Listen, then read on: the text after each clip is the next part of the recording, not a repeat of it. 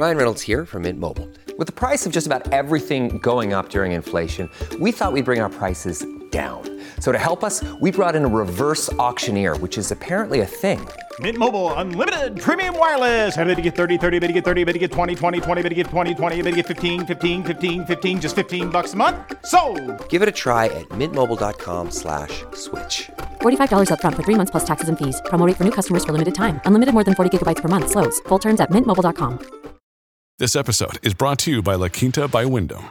Your work can take you all over the place, like Texas. You've never been, but it's going to be great because you're staying at La Quinta by Wyndham. Their free bright side breakfast will give you energy for the day ahead. And after, you can unwind using their free high speed Wi Fi. Tonight, La Quinta. Tomorrow, you shine. Book your stay today at lq.com. All right, 34 days till the all important uh, midterm elections. This is a defining moment. Are you better off than you were two years ago? Are you better off? Name me, tell me where you're better off, if you can. I'm watching, by the way, uh, Joey the corpse, the cadaver. That I doubt he knows it's Wednesday. President Biden uh, with Ron DeSantis down in the state of Florida. By the way, 95 percent of the electric grid is back up and running in Florida, which is a phenomenal accomplishment. Remember, we showed you how Florida had pre-positioned and staged uh, all of these electric company repair vehicles. You know, I saw like three football fields wide. Uh, just to descend on the state, knowing that this was going to be a big storm, and they've been able to restore most of that power, and they're working on the rest, the final 5% now. Uh, the governor talking about airlifting supplies to Sanibel Island after the bridge, the causeway to there, as was damaged by the storm. It's unpassable. Um, the governor told me the other night that, in fact, they they may actually be able to put up a temporary bridge in in fairly short order. I'm not an engineer. I don't know how they do that, but that would be great news for the people that, that live in Sanibel. Uh, some had been saying it might become uninhabitable for a while, but I I hope that's not the case. You hate to see people out of their homes.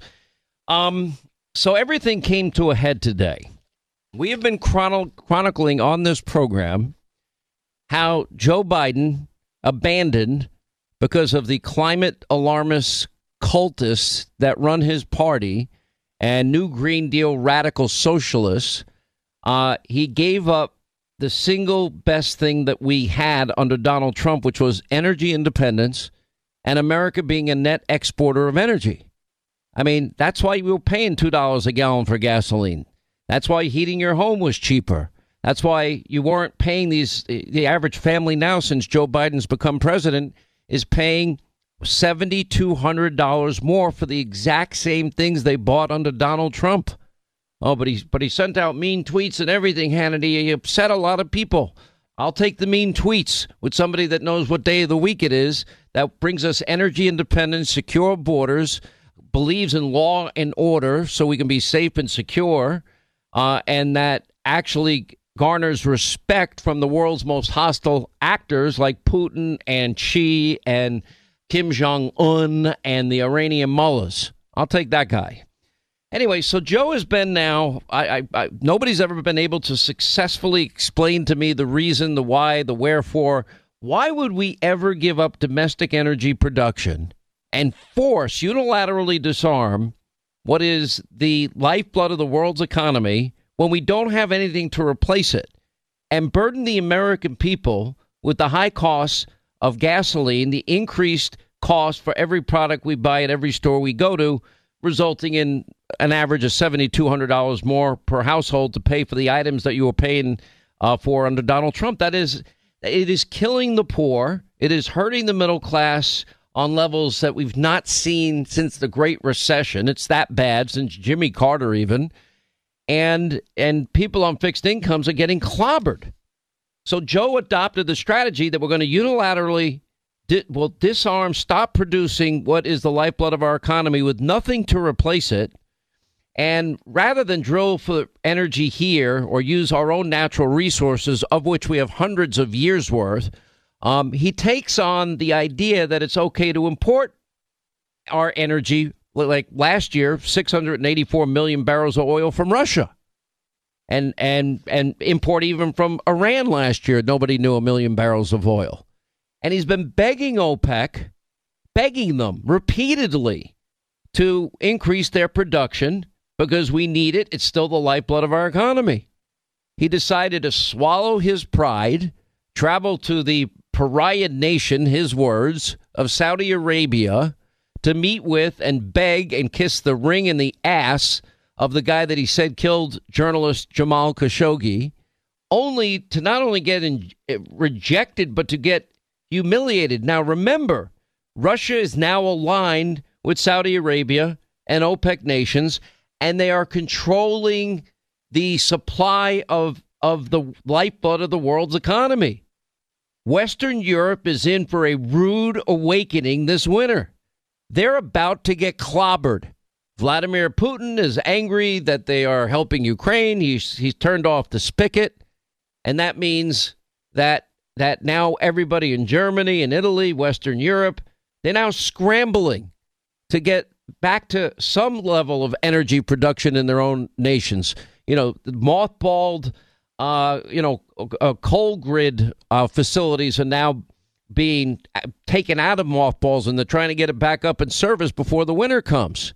They're predicting up to 300% increases in the price of heating your home this winter in, in Western Europe.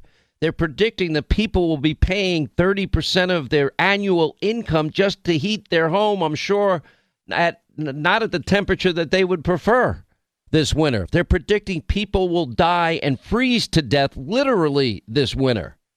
So, anyway, so OPEC, who Joe has been begging, announced today they're not increasing their oil production. They're going to reduce their oil production by 2 million barrels uh, uh, a week. I mean, this is insane. I think it's actually a day. I mean, this is insane. Now, before OPEC made this announcement, the Biden White House was engaged in what is called a furious last ditch effort, begging Saudi Arabia, begging OPEC nations to block the move. The Saudis said, nah, sorry, uh, if you're stupid and you won't use your own resources, we're going to maximize our profits and we're going to reduce the the supply in the world market. That guarantees gas prices are going to be higher, heating and cooling prices will be higher. It guarantees Biden's inflation continues. So the White House now panicked over this the prospect OPEC now has announced they're going to they're going to drop their production of oil starting this morning. And according to a U.S. official, the White House, in fact, was panicking over what this means for the upcoming election. Well, uh, they've caused this problem themselves. There's a last ditch, wide scale effort lobbying OPEC that got them nowhere. We're talking about Saudi Arabia, Kuwait, the United Arab Emirates.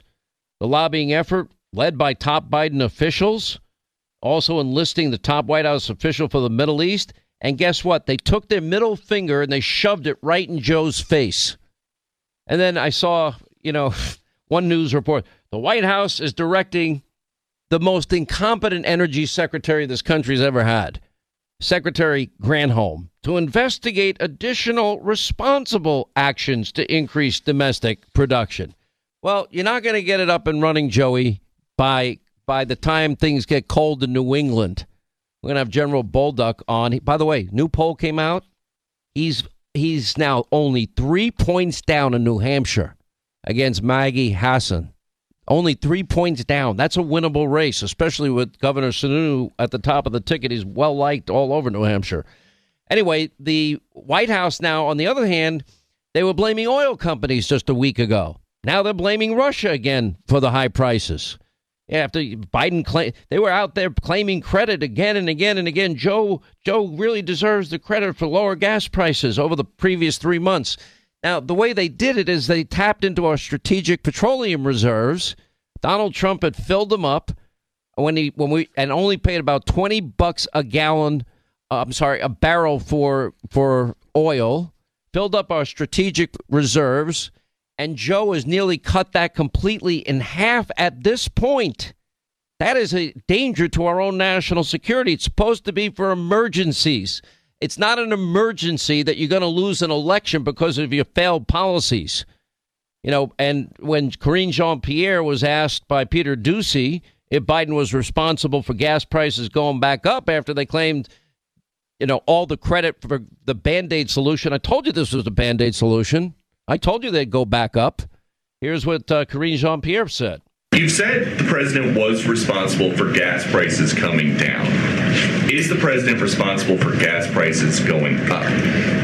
So it's a lot more nuance than that, right? Um, Peter, you know this. Uh, there have been global challenges that we have all have de- dealt with. When I gave out all the prices going on over six, nearly six fifty a gallon average in California.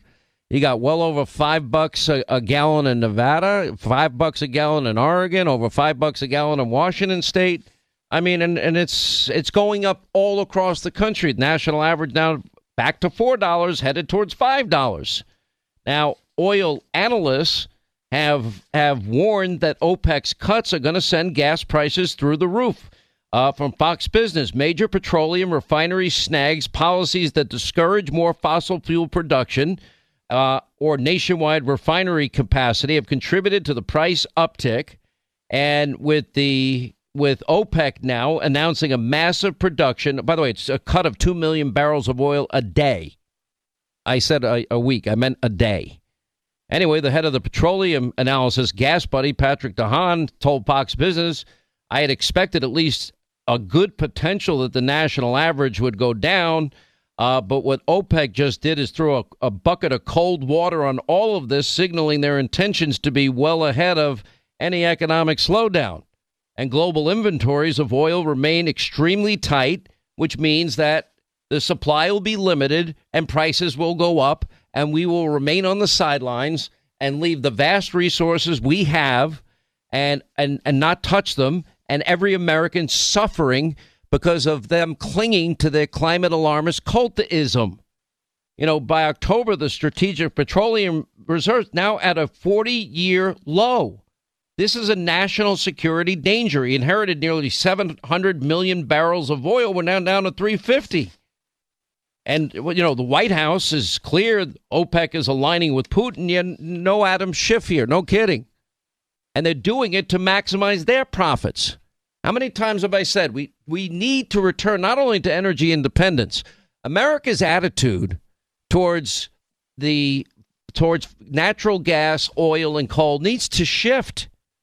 And unless and until the technology emerges, you can't unilaterally disarm and and depend on countries that clearly hate your guts and that will take full advantage of your stupidity for the lifeblood of your economy. We're sitting on hundreds and hundreds of years worth of supplies of, of natural gas, oil, and coal. And we're too stupid. They must think we are the dumbest country on earth. They're like, they know we have more reserves than they do. And we're begging them. This is how pathetic this this party is. Are you better off than you were 2 years ago? You know, White House they're blaming Putin, they're blaming oil companies, they're blaming Fox News, they're blaming everybody but themselves. Experts, California, other states, gas prices will remain high through November, but it's going to remain high forever. And I'm telling you right now, refineries, by the way, are heading into apparently mandatory maintenance. Only 14 refineries left in California compared to almost 50 only a couple of decades ago. OPEC now, with their cut, all led by Russia, and it's, Western Europe and the United States have unilaterally disarmed energy production, and we're all going to get killed because of it financially. It's unreal. But buy an electric car. It's only $22,000 more on average, and you have to pillage Mother Earth to dig out the minerals with heavy equipment run by diesel. Then you have to power up that battery by using uh, an electric grid that's 90% dependent on fossil fuels. How does any of that make sense? It is humiliating. This guy is humiliating all of us, and he's putting an unfair burden. He's killing the American economy. And the people hurt the most are the ones that Democrats claim the most compassion for the poor, the middle class, and people on fixed income. It's going to get bad.